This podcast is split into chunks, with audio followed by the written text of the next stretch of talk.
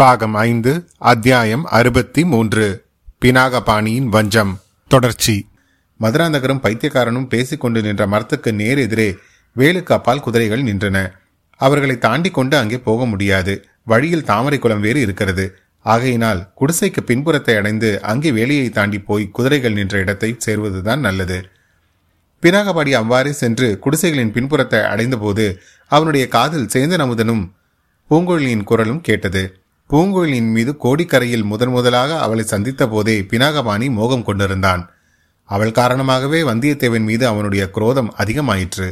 பிற்பாடு அவன் மந்தாகினியை கைப்பற்றி வரப்போன போது சேந்தனமுதனுக்கும் பூங்குழலிக்கு ஏற்பட்டிருந்த நட்புரிமையை தெரிந்து கொண்டு மனம் புழுங்கினான். சேந்தனமுதன் மீது அவனுக்கு குரோதம் உண்டாயிருந்தது. இப்போது சேந்தனமுதனும் பூங்குழலியும் மகிழ்ச்சி ததும்ப மலர்ந்த முகங்களுடன் சல்லாபகமாக பேசிக் கொண்டிருப்பதை பினாகபாணி குடிசையிலிருந்து சிறு பலகனி வழியாக பார்த்தான். சேந்தனமுதன் மீது அவன் குரோதம் கொழுந்து விட்டு இருந்தது இன்னும் சிறிது அருகில் சென்று அவர்களுடைய பேச்சை காது கொடுத்து கேட்டான். கல்யாணம் செய்து கொண்டு கோடிக்கரை செல்வது பற்றி அவர்கள் பேச்சு அவன் காதில் விழுந்தது. கலகலவென்று அவர்கள் இருவரும் சேர்ந்து சிரித்த ஒலி அவனுடைய குரோத கனலை பொங்க எழச் செய்தது. சி கடைசியில் ஊமை பூக்காரியின் மகனா பூங்குழலியை அடையப் போகிறான். அந்த எண்ணத்தை பினாகபாணியால் சகிக்கவே முடியவில்லை. வந்தியத்தேவனையும் பைத்தியக்காரனையும் அவர்களை பிடிக்கும் உத்தேசத்தையும் அச்சமயம் அடியோடு மறந்துவிட்டான். முதலில் இந்த தேவாரம் பாடும் சேந்தன் அமுதனை இந்த மண்ணுலகத்திலிருந்து அனுப்பிவிட வேண்டும். மற்ற காரியங்கள் எல்லாம் பிற்பாடு பார்த்து கொள்ளலாம். இவ்விதம் முடிவு செய்து பலகணிக்கு வெளியே சற்று ஓரமாக நின்று குத்தீட்டியை சேந்தன் அமுதன் மீது எரிய குறிப்பார்த்தான் தற்செயலாக அந்த ஈட்டியையும் அதை ஏந்திய கையையும் மட்டும் பார்த்துவிட்ட பூங்கொழி வீழ் என்று கூச்சலிட்டாள். உடனே சேந்தன் அமுதனும் பலகணி வழியாக திரும்பி பார்த்தான். அவன் மார்பின் பேரில் ஈட்டியை எரிய சரியான சந்தர்ப்பம். பினாகபாணியின் கை ஈட்டியை எரிய ஓங்கிய போது பின்னால் தடதடவென்று காலடி சத்தம் கேட்டது. திரும்பி பார்த்தபோது ஒரு ஆள் வெகு சமீபத்தில் வந்துவிட்டான். இருளில் அவன் யார் என்று தெரியவில்லை. யாரா இருந்தாலும் சரி தன்னுடைய உத்தேசத்தை தெரிந்து கொண்டு தன்னை பிடிப்பதற்காகவே ஓடி வருகிறான். சேந்தன் அமுதன் மீது எரிவதற்கு ஓங்கிய ஈட்டியை ஓடி வந்தவன் மீது செலு செலுத்தினான். வந்தவன் கீழே விழுந்தான். அதே சமயத்தில் இரண்டு குதிரைகள் புறப்பட்ட சத்தம் கேட்டது. அவர்கள் வந்தியத்தேவனும் பைத்தியக்காரனுமாகத்தான் இருக்க வேண்டும். ஐயோ அப்படியென்றால் இருட்டில் தன்னை தடுக்க வந்தது. தன் ஈட்டிக்கு இலக்கானது இளவரசர் மதுராந்தகனாய் இருக்கக்கூடுமோ?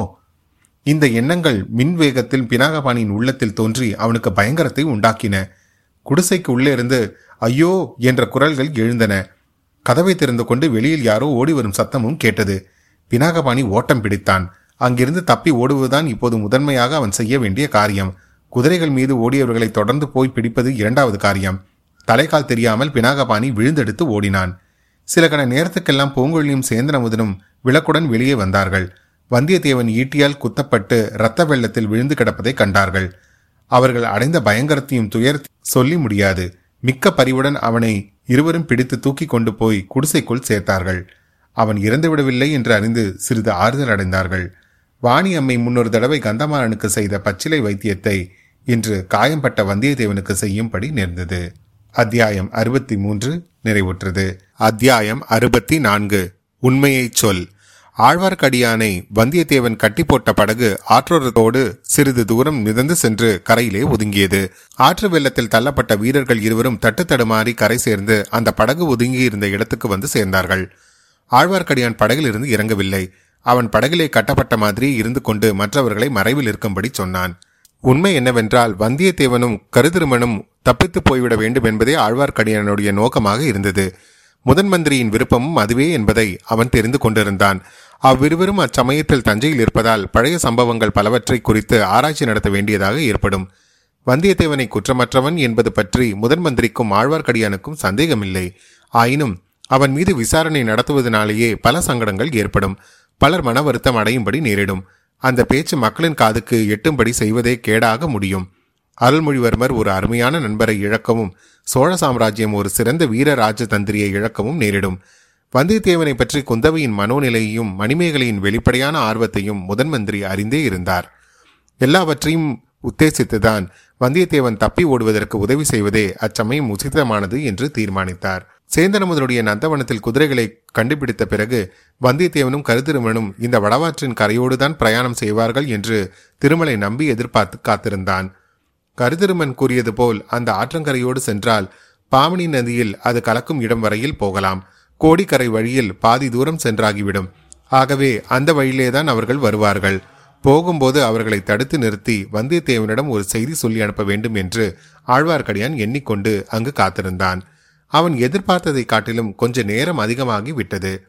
நாம் எண்ணியது தவறு. வேறு வழி போயிருக்க வேண்டும். அல்லது ஏதேனும் எதிர்பாராதது நேர்ந்திருக்க வேண்டும் என்று தீர்மானித்து திருமலை படகிலிருந்து கரையில் இறங்க எத்தனித்த போது தூரத்தில் குதிரைகளின் காலடி சத்தம் கேட்டது. குதிரைகள் நெருங்கி வந்ததும் யாரங்கே கொஞ்சம் நில்லுங்கள். என்னை கட்டவிழ்த்து விட்டு போங்கள் என்று கூவினான். ஆயினும் குதிரைகள் நிற்காமல் சென்றன. முதலில் வந்த குதிரையின் மேல் இருந்தவன் கருதிருமன் என்பதை கண்டான். எனவே இரண்டாவது குதிரை நெருங்கிய போது வந்தியத்தேவா வந்தியத்தேவா கொஞ்சம் நில்லு என்று பெரும் கூச்சலிட்டான். இரண்டாவது குதிரையும் நிற்காமல் போயிற்று. அப்போது அதன் மேலிருந்தவனை ஆழ்வார்க்கடியான் பார்த்தான். கரை காணாத அதிசயத்தில் ஆழ்ந்தான்.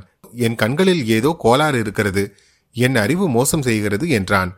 அவனை கடந்து அப்பால் சென்ற குதிரைகள் சிறிது தூரம் போன பிறகு நின்றன. ஒரு குதிரை மட்டும் திரும்ப வந்தது. அதன் மேலிருந்த கருதிருமன் இறங்கினான். படகின் அருகில் வந்தான். பாவம் இன்னமா கட்டுப்பட்டு இருக்கிறாய்? எங்களுக்கு எவ்வளவோ பெரிய உதவி செய்தாய். அதற்கு பிரதியாக உன்னை கட்டவிழ்த்து விட்டு போகிறேன். ஆனால் உன் தந்திரம் இதையும் என்னிடம் காட்டாதே என்று சொல்லிக்கொண்டே அவன் குனிந்தபோது திருமலை திடீரென்று கரையில் பாய்ந்து அவன் கழுத்தை பிடித்து கீழே தள்ளிவிட்டான். அதை சிறிதும் எதிர்பாராத கருத்திருமன் சிறிது நேரம் திகைத்து செயலிழந்து கிடந்தான். பிறகு ஐயோ அப்பா என்னை விட்டுவிடு. உனக்கு புண்ணியம் உண்டு. நல்லது செய்ய வந்தவனுக்கு இப்படி நம்பிக்கை துரோகம் செய்யலாமா? அதோ உன் சிநேகிதன் வந்தியத்தேவன் காத்திருக்கிறான். அவன் உன்னை பற்றி என்ன நினைப்பான்? அடே எவ்வளவு துணிச்சலாக பொய் சொல்லுகிறாய். அந்த குதிரையின் மேல் இருப்பவன் யார்? உண்மையை சொல்லு. சொன்னால் விட்டு விடுகிறேன் இல்லாவிட்டால் அடுத்த நிமிஷம் உன் உயிர் உன் உடம்பில் இருக்காது என்றான். ஆம் ஆம் ஆம். பொய்தான் சொன்னேன். உன்னை ஏமாற்ற முடியாதுதான். அந்த குதிரையில் இருப்பவர் வந்தியத்தேவன் அல்ல. இளவரசர் மதுராந்தகர் என்னை விட்டுவிடு. அவரிடம் உனக்கு வேண்டிய பரிசுகளை வாங்கி கொடுக்கிறேன். பரிசுகளெல்லாம் இருக்கட்டும். வந்தியத்தேவன் எங்கே? அந்த நந்தவன குடிசையில் குதிரையிலிருந்து இறங்கி போனான். அப்புறம் அவனை காணவில்லை. நீங்கள் எங்கே போவதாய் உத்தேசம்? இலங்கைக்கா? ஆமாம் அங்கேதான். மதுராந்தகர் எதற்காக இலங்கைக்கு வருகிறார்? எனக்கு என்னப்பா தெரியும்? அவரை கேள். என்னுடன் வருகிறேன் என்று கிளம்பி வந்து கொண்டிருக்கிறார். ஆழ்வார்க்கடியான் கருதிருமனுடைய நெஞ்சை ஒரு அமுக்கு அமுக்கி உண்மையை சொல் மதுராந்தகன் யாருடைய மகன்?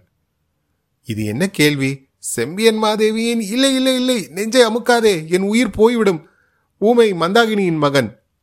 மந்தாகினியின் தகப்பன் யார்? உண்மையை சொல். இல்லாவிட்டால் உயிரோடு தப்ப மாட்டாய் கருதிருமன் இதற்கு பதில் மிக மெல்லிய குரலில் சொன்னான். ம் நல்லது. பிழைத்தாய். கடைசியாக இன்னும் ஒன்று மட்டும் சொல்லிவிடு. சேந்தனமுதன் யாருடைய மகன்? என்னை ஏன் கேட்கிறாய்? நீதான் முன்னமே தெரிந்து கொண்டாயே. கண்டராதித்தர் செம்பியன் மாதேவியின் மகன்தானே? ஆம். ஆனால் அவன் இன்று உயிரோடு இருப்பதற்கு நான் தான் காரணம். செவிடும் ஊமையாகிய வாணி அந்த குழந்தை செத்துப்போய்விட்டது என்று எண்ணி புதைக்க பார்த்தாள். குழந்தை அழும் குரலை கேட்டு நான் தான் காப்பாற்றினேன். அதற்காவது என்னை இப்போது உயிருடன் விட்டுவிடேன். உண்மையில் அதற்காகத்தான் உன்னை இப்போது உயிரோடு விடுகிறேன் என்று சொல்லிவிட்டு ஆழ்வார்க்கடியான் எழுந்தான். பிழைத்ததே லாபம் என்று கருதிருமன் பாய்ந்து ஓடி குதிரை மீது ஏறிக்கொண்டான். இரண்டு குதிரைகளும் அந்த மழைக்கால இருட்டில் ஆற்றங்கரையோடு பாய்ந்து சென்றன. அத்தியாயம் அறுபத்தி நான்கு நிறைவுற்றது. பாகம் ஐந்து அத்தியாயம் அறுபத்தி ஐந்து. ஐயோ பிசாசு. ஆழ்வார்க்கடியான் அதுவரை மறைந்திருந்த தன் ஆட்களை திரட்டி சேர்த்துக்கொண்டு தஞ்சை கோட்டையின் வடக்கு வாசலை நோக்கி நடந்தான். கருத்திருமனுடைய அவன் துவந்த யுத்தம் செய்தபோது தன் ஆட்களை அழையாததன் காரணத்தை வாசகர்கள் ஊகித்து உணர்ந்திருப்பார்கள். அவன் நிச்சயமாக தெரிந்து கொள்ள விரும்பிய மிக முக்கியமான ரகசியமான விவரங்கள் மற்றவர்கள் காதில் விழுவதை விரும்பாததில் வியப்பில்லை அல்லவா? பாதி தூரம் சென்ற பிறகு எதிரே ஒரு தனி ஆள் வெறி கொண்டவனைப் போல் ஓடி வருவதை கண்டான். அப்படி ஓடி வந்தவன் இருட்டில் ஆழ்வார்க்கடியான் மீது முட்டி மோதிக்கொண்டு பின்னர் மறுபடியும் ஓட பார்த்தான். திருமலை நம்பி அவனை விடாமல் கெட்டியாக பிடித்து கொண்டான். முகத்தை உற்று பார்த்துவிட்டு அடடே வைத்தியர் மகன் எங்கே அப்பா இப்படி தலைதெறிக்க ஓடுகிறாய்? என்று கேட்டான். ஓ வீர வைஷ்ணவனா? பேயோ பிசாசோ? என்று பயந்து போனேன். நல்லது நீ எத்தனை தூரத்திலிருந்து இக்கரைக்கு வந்திருக்கிறாய்? எதிரே இரண்டு குதிரைகள் மீது இரண்டு ஆட்கள் போனார்களா? அவர்களை நீ பார்த்தாயா? ஆமாம் போனார்கள். அவர்களை பற்றி உனக்கு என்ன எனக்கு என்னவா? நல்ல கேள்வி. அவர்கள் யார் என்று தெரிந்தால் நீ இப்படிப்பட்ட கேள்வி கேட்க மாட்டாய். ஆமாம் அவர்களில் ஒருவனாவது உனக்கு அடையாளம் தெரிந்ததா? ஒருவன் மட்டும் எனக்கு தெரிந்த ஆள் மாதிரி தான் தோன்றியது. ஆனால் யார் யார் யார் மாதிரி தோன்றியது? வந்தியத்தேவனைப் போல் தோன்றியது. ஆனால் அப்படி இருக்க முடியாது என்று தீர்மானித்துக் கொண்டேன். அட பாவி அப்படியா தீர்மானித்தாய்? அவன் சாட்சாத் வந்தியத்தேவனே தான். என்னப்பா உளறுகிறாய்? வந்தியத்தேவன் பாதாள சிறையில் அல்லவா இருக்கிறான்? இருந்தான். ஆனால் இப்போது இல்லை. வந்தியத்தேவனும் இன்னொரு பைத்தியக்காரனும் சிறையிலிருந்து தப்பிவிட்டார்கள். என்னை கட்டி போட்டுவிட்டு அவர்கள் ஓடிவிட்டார்கள். அடடா! நல்ல வேலை செய்தார்கள். அவர்கள் உன்னை கட்டி போடும்போது உன் கைகள் என்னப்பா செய்து கொண்டிருந்தன? முதலில் பாதாள சிறைக்கு நீ எதற்காக போனாய்? முதன் மந்திரியின் கட்டளையின் பேரில் போனேன். அதையெல்லாம் இப்போது சொல்லிக் கொண்டிருக்க நேரமில்லை. நீயும் முதன் மந்திரியுடன் சேவகம் செய்கிறவன் தானே? என்னுடன் வா அவர்களை பிடித்து கொண்டு வரலாம். எதற்காக அவர்களை பிடித்து கொண்டு வர வேண்டும்? ஓடிப்போனால் போகட்டுமே. உனக்கு என்ன அதனால் வந்தது? முதன் மந்திரி நல்ல ஆளை பிடித்து வைத்திருக்கிறார். உன்னை போல் எல்லோரும் இருந்தார் இந்த சோழ ராஜாங்கம் உரு உருப்பட்டார் போலதான். வந்தியத்த இளவரசர் கரிகாலனை கொன்றதற்காக குற்றம் சாட்டப்பட்டவன் என்பது உனக்கு தெரியுமா தெரியாதா? அது மட்டுமல்ல சற்று முன்னால் அமுதன் குடிசைக்கு அருகில் இன்னொருவனையும் அவன் ஈட்டியால் குத்திவிட்டு ஓடி வந்து விட்டான். தெய்வமே இது என்ன? அங்கே குத்தப்பட்டவன் யார்? அது யார் என்று நான் பார்க்கவில்லை. வந்தியத்தேவனை தொடர்ந்து நான் ஓடி வந்தேன். சரி சரி நீ என்னுடன் வராவிட்டால் போ. வழியை மறிக்காதே. உனக்கு புண்ணியமாய் போகட்டும். என்னையாவது விட்டுவிடு. வைத்தியர் மகனே அவர்கள் குதிரை மேல் போகிறார்கள். சாவுக்கு துணிந்து தப்பி ஓடுகிறார்கள். நீ ஒருவன் கால்நடையாக தேடிப்போய் அவர்களை பிடித்து விடுவாயாக்கும். ஆமாம். உன் கையில் என்ன? ரத்தக்கரை மாதிரி அல்லவா இருக்கிறது? சிறையிலே அவர்கள் என்னை தாக்கி காயப்படுத்தி விட்டார்கள். பொல்லாத ராட்சசர்கள். பின்னே அந்த ராட்சசர்களை தொடர்ந்து கால்நடையாக தனியாவா போகிறாய்? நான் உன் நிலைமையில் இருந்தால் திரும்பி போய் யாரிடமாவது தக்க மனிதர்களிடம் சொல்லி ஐந்தாறு குதிரை வீரர்களையாவது துணைக்கு அழைத்து கொண்டு திரும்பவும் மனித வேட்டைக்கு புறப்படுவேன். நானும் குதிரை மேல் ஏறி கையில் வேலும் வாளும் எடுத்துக்கொண்டு கிளம்புவேன். வைத்தியர் மகன் சிறிது யோசனை செய்தான். சேந்திரமுதனுடைய குடிசை அருகில் யாரோ ஒருவனை குத்தி போட்டுவிட்டு அவன் ஓடி வந்திருக்கிறான். ஒருவேளை ராஜகுலத்தை சேர்ந்த மதுராந்தகராய் இருக்கக்கூடும் என்ற நினைவு அவனுக்கு கதிகலக்கத்தை உண்டாக்கியது. ஆனால் இந்த வைஷ்ணவன் சொல்வது போல் தனியாக கால்நடையாக செல்வதிலும் பொருள் இல்லை. அப்படி நந்தவன குடிசை அருகில் தன் குத்தியீட்டினால் விழுந்தது மந்திராந்தக தேவராக இருக்கும் பட்சத்தில் அந்த குற்றத்தையும் வந்தியத்தேவன் பேரில் போடுவதுதான் நல்லது. ஓர் இளவரசரை கொன்றவன் இன்னொரு இளவரசரையும் கொல்லலாம் அல்லவா தண்டனை இரண்டுக்கும் ஒன்றுதானே. இதை நினைத்தபோது பினாகபாணி இரண்டு இளவரசர்களையும் கொன்றவன் வந்தியத்தேவன் என்றே நம்ப தொடங்கிவிட்டான். வைஷ்ணவனே நீ சொல்வது என்னமோ சரிதான். நான் உன்னோடு வருகிறேன். நீ எனக்கு உதவி செய்ய வேண்டும். யாராவது தக்க மனிதனிடம் சொல்லி என்னோடு குதிரை வீரர்களை அனுப்ப சொல்ல வேண்டும். பெரிய மனிதர்களின் சுபாவம் எனக்கு என்னமோ பிடிபடுவதில்லை. அவர்களுடன் எப்படி பழகுவது என்றும் தெரியவில்லை. இதோ பார் நான் சேனாதிபதி கொடும்பாலூர் வேலரிடமும் முதன்மந்திரி அன்பில் அனிருத்தரிடமும் சொல்லி பார்த்தேன். இரண்டு பேரும் என்னை முட்டாள் மூடன் என்று திட்ட ஆரம்பித்து விட்டார்கள். அவருடைய நோக்கம் என்னவென்று எனக்கு புரியவில்லை. வேறு என்ன நோக்கம்? உன்னிடம் அவர்களுக்கு நம்பிக்கை இல்லை. உன்னிடம் இக்காரியத்தை ஒப்புவிக்க அவர்கள் விரும்பவில்லை. சிறைக்குள்ளேயே ஏமாந்து சிறையில் இருந்தவர்களை தப்பி ஓடும்படி செய்துவிட்டாய். அவர்களை எங்கே பிடிக்கப் போகிறாய் என்று நினைத்திருப்பார்கள். அவர்களுடைய நினைவை பொய்ப்படுத்த எண்ணித்தான் தனியாகவாவது போலாம் என்று கிளம்பினேன். எப்படியும் கோடிக்கரையில் அவர்கள் நின்றுதானே ஆக வேண்டும். அங்கே வந்தியத்தேவன் ஒளிந்திருக்கக்கூடிய இடங்கள் எல்லாம் எனக்கு தெரியும். அங்கே எனக்கு உதவி செய்யக்கூடியவர்களும் இருக்கிறார்கள். ஓஹோ அப்படியானால் போ உன் சாமர்த்தியத்தை பார்த்துக்கொள். இருந்தாலும் குதிரை மேலேறி இன்னும் சிலரையும் அழைத்து கொண்டு போனால் நல்லதுதான். நீ அதற்கு உதவி செய்வாயா? இதற்குள் அவர்கள் இருவரும் வடக்கு கோட்டை பெரிய வாசலை நெருங்கி வந்து விட்டார்கள். ராஜபாட்டையில் வடக்கே சற்று தூரத்தில் அம்பாரி வைத்த யானைகளும் குதிரைகளும் காலால் வீரர்களும் பலரும் கும்பல் கும்பலாக வந்து கொண்டிருந்தது தெரிந்தது. கோட்டை வாசலிலும் ஒரு கும்பல் நின்றது. தீவர்த்திகளின் வெளிச்சத்தில் கொடும்பாலூர் வேலரும் திருக்கோவிலூர் மலையமானும் முதன்மந்திரி அனிருத்தரும் நிற்பது தெளிவாக தெரிந்தது. உனக்கும் எனக்கும் எஜமானர் அதோ கோட்டை வாசலில் நிற்கிறார். அவரிடம் போகலாம் வருகிறாயா? வைத்தியர் மகன் தயங்கினான். நான் ஒரு தடவை கேட்டாகிவிட்டது பயன்படவில்லை. ஒருவேளை நீ இரண்டு பேர் தப்பி ஓடியதை பார்த்திருக்க கூடியதனால் உன் பேச்சை நம்பினாலும் நம்பலாம். ஆனால் என்னை உடன் அனுப்ப சம்மதிப்பாரா என்று சந்தேகிக்கிறேன் என்றான். ம் நீ சொல்வதும் உண்மைதான். மேலும் கோட்டை வாசலில் ஏதோ முக்கியமான காரியத்துக்காக காத்து கொண்டிருக்கிறார்கள். அவர்களிடம் இச்சமயம் போவதில் பயனில்லை எது சொன்னாலும் அவர்கள் காதில் ஏறாது. இந்த பக்கம் பழுவேட்டரையர்கள் வருவதாக காண்கிறது. அவர்களுடன் சம்புவரையரும் வருகிறார். அதோ பார்த்திபேந்திரனும் கந்தமாறனும் காணப்படுகிறார்கள். அவர்களிடம் வேணாமானால் சொல்லி பார்க்கலாம். வந்தியத்தேவனை பிடிப்பதில் அவர்களுக்குத்தான் அதிக சிரத்தை இருக்கும் என்றான் ஆழ்வார்க்கடியான். ஊர்வலம் விரைவில் அவர்களை அணுகியது. ஊர்வலத்தின் முன்னணியில் சின்ன பழுவேட்டரையரும் பார்த்திபேந்திரனும் கந்தமாறனும் வெண்புறவிகள் மீது அமர்ந்து கம்பீரமாக வந்தார்கள்.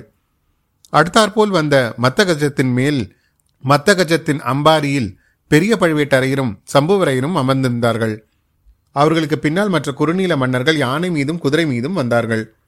முன்னும் பின்னுமாக ஏறக்குறைய நூறு வீரர்கள் கையில் வேலும் இடையில் வாளும் தரித்து நடந்து வந்தார்கள். இந்த ஊர்வலத்துக்கு முன்னால் ஆழ்வார்க்கடியானும் வைத்தியர் மகன் பினாகபாணியும் பாதை நடுவில் நின்றதை பார்த்ததும் சின்ன பழுவேட்டரையர் தம் குதிரையை சிறிது நிறுத்தி வைஷ்ணவனே முதல் மந்திரியிடமிருந்து முக்கியமான செய்தி ஏதேனும் உண்டா? தளபதி முதன் மந்திரி என்னிடம் செய்தி ஒன்றும் அனுப்பவில்லை. சொல்ல வேண்டிய செய்தியை கோட்டை வாசலில் தங்களிடமே சொல்லுவார். ஆனால் முக்கியமான செய்தி ஒன்று இருக்கிறது என்றான் ஆழ்வார்க்கடியான். என்ன? பாதாள சிறையிலிருந்து வந்தியத்தேவன் தப்பி ஓடிவிட்டான். அது எப்படி முடியும்? அவன் என்ன இந்திரஜித்தா? மாயமாய் மறைந்து போவதற்கு? இதில் ஏதோ சூழ்ச்சி இருக்கிறது. வேறு யாராவது அவனுக்கு ஒத்தாசை செய்திருக்க வேண்டும் என்றான் பார்த்திபேந்திரன். எல்லாம் அந்த கொடும்பாலூர் பெரிய வேலரின் வேலைதான் என்றான் கந்தமாறன். அப்படி தப்பி ஓடினாலும் எங்கே ஓடிவிடுவான்? கோட்டைக்குள் தான் இருக்க வேண்டும் என்றார் சின்ன பழுவேட்டரையர் அப்படிதான் வேலர் சொல்கிறார். முதன் மந்திரி முன்ஜாக்கிரதையாக என்னை கோட்டையை சுற்றி வந்து பார்க்கும்படி செய்தார். கடம்பூர் வம்சத்தின் மீது அபவாதம் எதுவும் ஏற்படக்கூடாது என்று முதன் மந்திரி கவலைப்படுகிறார். அப்படி கவலை உள்ளவர் ஒருவராவது இருக்கிறாரே. அந்த வரைக்கும் திருப்தியான காரியம் என்று சொன்னான் கந்தமாறன்.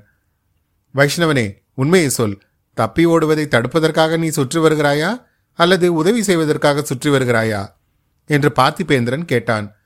அவனுக்கு வைஷ்ணவனின் பேரில் எப்போதும் சந்தேகம்தான். ஐயா வேறு சந்தர்ப்பமாய் இருந்தால் தங்களுக்கு வேறு விதமாக பதில் சொல்லுவேன். இப்போது நாம் சொந்தத்தில் சண்டை போடும் சமயம் அல்ல. இந்த வைத்தியர் மகன் பினாகபாணி ஒரு விசித்திரமான செய்தியை கூறுகிறான். இரண்டு பேர் குதிரைகள் மீது ஏறி போனதையும் அவர்கள்தான் சிறையிலிருந்து தப்பி ஓடிய வந்தியத்தேவனும் கருதிருமனும் என்றும் சொல்கிறான். இரண்டு பேர் குதிரை மேல் ஏறி சாலை வழியாக விரைவாக போனதை நானும் பார்த்தேன். பினாகபாணி இந்த வைஷ்ணவன் சொல்வது உண்மைதானா? என்று சின்ன பழுவேட்டரையர் கேட்டார். சத்தியமையா பின்னே உடனே போய் முதன் மந்திரியிடமாவது வேலரிடமாவது சொல்லுவதற்கென்ன? அவர்கள் இருவருக்கும் என் பேரில் அசாத்திய கோபம். எதற்காக? அவர்களை நான் தான் தப்ப விட்டு விட்டேன் என்று. அது எப்படி? பாண்டிய குல கிரீடமும் ரத்னஹாரமும் இருக்குமிடம் தெரியும் என்று ஒரு பைத்தியக்காரன் பாதாள சிறையில் சொல்லிக் கொண்டிருந்தான் அல்லவா? அவனை அழைத்து வருவதற்காக அனிருத்தர் என்னை அனுப்பினார். அதற்காக போன இடத்தில் இரண்டு பேருமாய் சேர்ந்து என்னை பாதாள சிறையிலே கட்டி போட்டு தப்பி ஓடிவிட்டார்கள். போயும் போயும் முதன் மந்திரிக்கு உன்னை போன்ற முட்டாள்தானா இந்த காரியத்துக்கு அகப்பட்டான்? என்று கூறிவிட்டு பார்த்திபேந்திரன் பல்லவன் சிரித்தான். வைத்தியரின் மகன் கோபமாக ஐயா நீங்கள் சிரிப்பதற்காக நான் இங்கே வரவில்லை. உதவி செய்வதாயிருந்தால் செய்யுங்கள் என்றான். என்ன உதவி கேட்கிறாய்? என்னுடன் நாலு குதிரை வீரர்களை அனுப்புங்கள். எனக்கு ஒரு குதிரை கொடுங்கள். தப்பி ஓடியவர்களை பிடித்து கொண்டு வருவது என் பொறுப்பு. ஏற்கனவே எனக்கு இட்ட காரியங்களை நான் நிறைவேற்றவில்லையா? தளபதி சின்ன பழுவேட்டரருக்கு தான் தெரியுமே என்றான் வைத்தியரின் மகன் பினாகபாணி. நீ என்ன சொல்லுகிறாய்? என்று சின்ன பழுவேட்டரையர் பார்த்திபேந்திரனை கேட்டார். அனுப்ப வேண்டியதுதான். சக்கரவர்த்தி உங்களை திருப்பி அழைத்து வரும் பொறுப்பை என்னிடம் ஒப்புவித்திருக்கிறார். இல்லாவிட்டால் நானே இவனுடன் போவேன். வந்தியத்தேவனை பிடிக்க வேண்டியது மிக முக்கியமான காரியம் என்றான் பார்த்திபேந்திரன். அச்சமயம் கந்தமாறன் அந்த பொறுப்பை என்னிடம் ஒப்புவீங்கள் இவனுடன் நானும் போகிறேன். வந்தியத்தேவன் யமலோகத்தின் வாசலுக்கு போயிருந்தாலும் அவனை திரும்பி பிடித்து கொண்டு வருகிறேன். சின்ன பழுவேட்டரையரும் அதற்கு சம்மதித்தார். சம்புவரையர் முதலியவர்களுக்கு சமாதானம் சொல்லும் பொறுப்பை ஏற்றுக்கொண்டார். உடனே கந்தமாறனும் வைத்தியர் மகனும் மற்றும் வீரர்கள் நால்வரும் வடவாற்றின் கரையோடு விரைந்து செல்லக்கூடிய குதிரைகள் மீதேறி வாயுவேக மனோவேகமாக சென்றார்கள். மதுராந்தகன் குதிரை ஏற்றத்தில் அவ்வளவு பழக்கப்பட்டவன் அல்ல. கருத்திருமன் பழக்கப்பட்டவன் ஆன போதிலும் பாதாள சிறையில் நெடுங்காலம் இரு- இருந்தபடியால் மிக்க உடற்சோர்வு உற்றிருந்தான். ஆயினும் இரண்டு பேருடைய உள்ளங்களிலும் இப்போது ஒரு புதிய உற்சாகம் பிறந்திருந்தது. உள்ளத்தின் பலத்தினால் தளர்ச்சியை சகித்துக்கொண்டு அவர்கள் பிரயாணம் செய்தார்கள். நள்ளிரவு வரையில் பிரயாணம் செய்த பிறகு இருவரும் நின்றார்கள். அங்கே நதிக்கு குறுக்கே மூங்கில் கழிகளை சேர்த்து கட்டி அமைத்த பாலம் ஒன்று இருந்தது. எப்படியும் தங்களை பின்தொடர்ந்து பிடிக்க ஆட்கள் வருவார்கள் என்று கருதிருமன் எதிர்பார்த்தான். ஆகையால் அந்த இடத்தில் நதியை கடந்து அக்கறை சேர்ந்து விடுவது நல்லது என்று எண்ணினான். நதியின் தென்கரையோடு சிறிது தூரம் சென்ற பின்னர் கோடிக்கரை பாதையில் திரும்பி போகலாம். அங்கே நதியை கடப்பதற்கு இன்னொரு காரணமும் இருந்தது. மதுராந்தகனால் குதிரையை செலுத்திக் கொண்டு ஆற்று வெள்ளத்தை கடக்க முடியுமா என்று கருதிருமன் ஐயமுற்றான். வெள்ளம் அதிகமாக இருந்ததால் நிச்சயம் முடியாத காரியம். மதுராந்தகனை பாலத்தின் வழியாக போகச் சொல்லிவிட்டு இவனே இரண்டு குதிரைகளையும் ஒவ்வொன்றாக அக்கறை கொண்டு போய் சேர்த்து விடலாம். இந்த யோசனைக்கெல்லாம் மதுராந்தகனும் சம்மதமாய் இருந்தது. நதி வெள்ளத்தில் இறங்குவதற்கு முன்னால் இருவரும் சிறிது நேரம் சிரம பரிகாரம் செய்து கொள்வதற்காக மரத்தடி வேரில் உட்கார்ந்தார்கள். ஆற்று வெள்ளம் சோ என்ற சத்தத்துடன் ஓடிக்கொண்டிருந்தது. நாலாபுறத்திலிருந்து மண்டூக்களின் குரல்கள் கிளம்பி காதை தொலைத்துக் கொண்டிருந்தன. வானத்தில் விரைவாக கலைந்து சென்று கொண்டிருந்த மேகத்திரல்களுக்கு மத்தியில் விண்மீன்கள் எட்டி பார்த்து ஒற்றர் வேலை செய்து கொண்டிருந்தன. பெரும்பாலும் அரண்மனைகளில் சப்பர மஞ்ச கட்டில்களில் பஞ்சனை மெத்தைகளில் மத்தியில் உறங்கி பழக்கமான மதுராந்தகனுக்கு நள்ளிரவில் ஆற்றங்கரையில் மரத்து வேர்கள் மீது உட்கார்ந்திருக்க நேர்ந்தது மிக மனச்சோர்வையும் வருங்காலத்தை பற்றிய பீதியையும் உண்டாக்கியது. அவனுடைய மனோநிலையை உள்ளுணர்ச்சியால் அறிந்த கருதிருமன் அவனுக்கு தைரியம் சொல்ல முயன்றான். இலங்கை மன்னன் மகிந்தன் பாண்டிய குலத்தின் பரம்பரை சிநேகிதன் என்றும் அவனிடம் மதுராந்தகன் போய் சேர்ந்து விட்டால் பிறகு ஒரு கவலை இல்லை என்றும் தெரிவித்தான். பாண்டிய குலத்தின் மணிமகுடமும் இந்திரன் தந்திர ரத்னஹாரமும் இலங்கையில்தான் இருக்கின்றன. இருக்குமிடமும் தனக்கு தெரியும். அங்கேயே மகிந்தன் மதுராந்தகனுக்கு பட்டாபிஷேகம் செய்து வைத்து விடுவான்.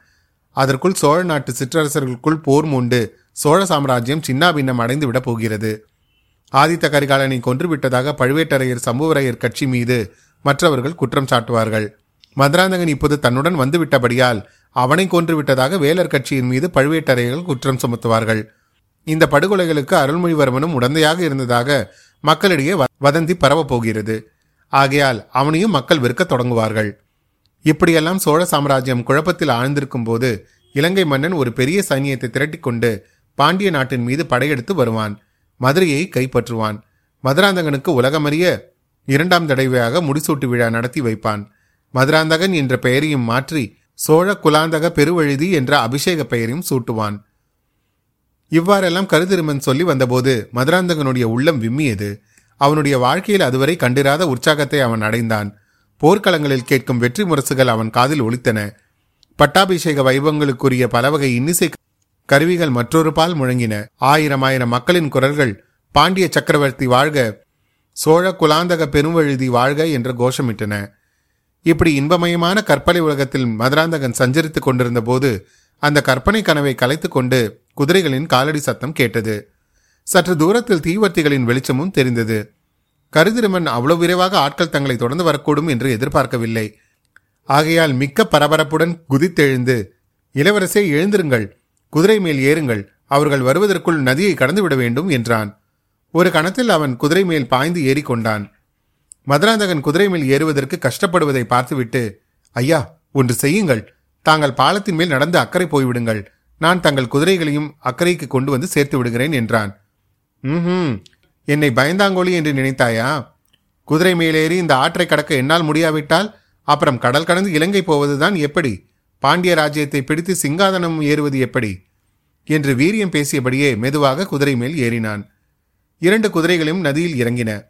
மதுராந்தகனுடைய குதிரை வெள்ளத்தில் மற்ற குதிரையைப் போல் விரைந்து செல்லவில்லை. அடிக்கடி அது வெள்ளத்தோடு வெள்ளமாய் போக பார்த்தது. அதை திருப்பி எதிர்கரையை நோக்கி செலுத்துவதற்கு மதுராந்தகன் மிக்க சிரமப்பட்டான். கரையோடு வந்த குதிரைகளின் காலடி சத்தமோ நெருங்கி நெருங்கி வந்து கொண்டிருந்தது. பாதியாறு வரையில் கருதிருமன் இளவரசனுக்காக நின்று நின்று போய்க் கொண்டிருந்தான். பிறகு ஒரு யோசனை அவன் மனதில் உதித்தது. மதுராந்தகனுக்கு தைரியம் சொல்லிவிட்டு அக்கறையை நோக்கி விரைந்து சென்றான். கரையில் ஏறி குதிரையை ஒரு மரத்தடியில் நிறுத்தினான். குதிரை மேலிருந்து பாய்ந்து இறங்கி மூங்கில் பாலத்தின் வழியாக திரும்பவும் வடகரைக்கு வந்தான். மதுராந்தகனிடம் இருந்த சிறிய கத்தியை அவன் ஏற்கனவே வாங்கி வைத்துக் கொண்டிருந்தான். அதை கொண்டு அவசர அவசரமாக பாலத்தில் தொங்கிக் கொண்டிருந்த கயிறுகளை அறுத்து முடி போட்டான். அது போதிய நீளமானதாக தெரிந்தது. ஒரு முனையை பாலத்தில் சேர்த்து கட்டிவிட்டு மற்றொரு முனையை சாலையின் மறுபுறத்தில் இருந்த மரத்தின் அடியில் சேர்த்து கட்டினான். மர நிழலினால் அதிகமாக இருந்த இருட்டில் அவ்விதம் சாலை நடுவில் குறுக்கே ஒரு கயிறு கட்டி இருப்பதை யாரும் பார்க்க முடியாதல்லவா? அதிலும் குதிரை மேல் வேகமாக வருகிறவர்கள் நிச்சயம் பார்க்க முடியாது. இந்த காரியத்தை அவன் செய்து முடித்ததும் பாலத்தின் வழியாக திரும்பி ஓடிவிடலாமா என்று யோசித்தான். அந்த எண்ணத்தை மாற்றிக்கொண்டு அங்கே இருந்த மரம் ஒன்றின் பேரில் ஏறி கிளைகளின் மறைவில் உட்கார்ந்து கொண்டான். மதுராந்தகனுடைய குதிரை கிட்டத்தட்ட நதியை கடந்து அக்கறையை நெருங்கிக் கொண்டிருந்தது. இன்னும் சில நிமிஷ அவகாசம் கிடைத்தால் கரை மேல் ஏறி மதுராந்தகன் குதிரை அப்பால் சென்றுவிடும். இந்த எண்ணம் அவன் மனதில் தோன்றி மறைவதற்குள் சாலையோடு வந்த குதிரைகள் அந்த மரத்தடியை நெருங்கிவிட்டன. ஐந்தாறு குதிரைகள் இருக்கும். அவற்றில் இரண்டு குதிரைகள் முன்னணியில் வந்தன. அவை இரண்டும் ஒரு கணம் முன்பின்னாக கருத்திருமன் கட்டியிருந்த குறுக்கு கயிற்றினால் தடுக்கப்பட்டு தலைக்குப்புற உருண்டு விழுந்தன. கரைதிருமன் மரத்தில் மேலிருந்தபடி தன்னை அறியாமல் ஹஹஹா என்று பலமாக சிரித்தான். குதிரைகள் மேலிருந்து விழுந்தவர்களில் ஒருவன் ஐயோ பிசாசு என்று பயங்கரமாக அலறினான். குரலிலிருந்து அவன் வைத்தியர் மகன் பினாகபாணி என்பதை கருதிருமன் தெரிந்து கொண்டான். விழுந்தவன் கழுத்து நெறிப்பட்டு இறந்திருக்க கூடாதா? இன்னும் உயிரோடு இருக்கிறானே என்று எண்ணிக்கொண்டான். இன்னொரு குதிரை மேலிருந்து விழுந்தவன் சிறிதும் அதிர்ச்சி அடையாமல் தரையிலிருந்து எழுந்தான். அவன் நமது பழைய நண்பன் கந்தமாறனேதான். அத்தியாயம் அறுபத்தி ஐந்து நிறைவுற்றது. மீண்டும் உங்களை அடுத்த அத்தியாயத்தில் சந்திக்கும் வரை உங்களிடமிருந்து விடைபெறுவது உங்கள் அசோக். நன்றி வணக்கம்.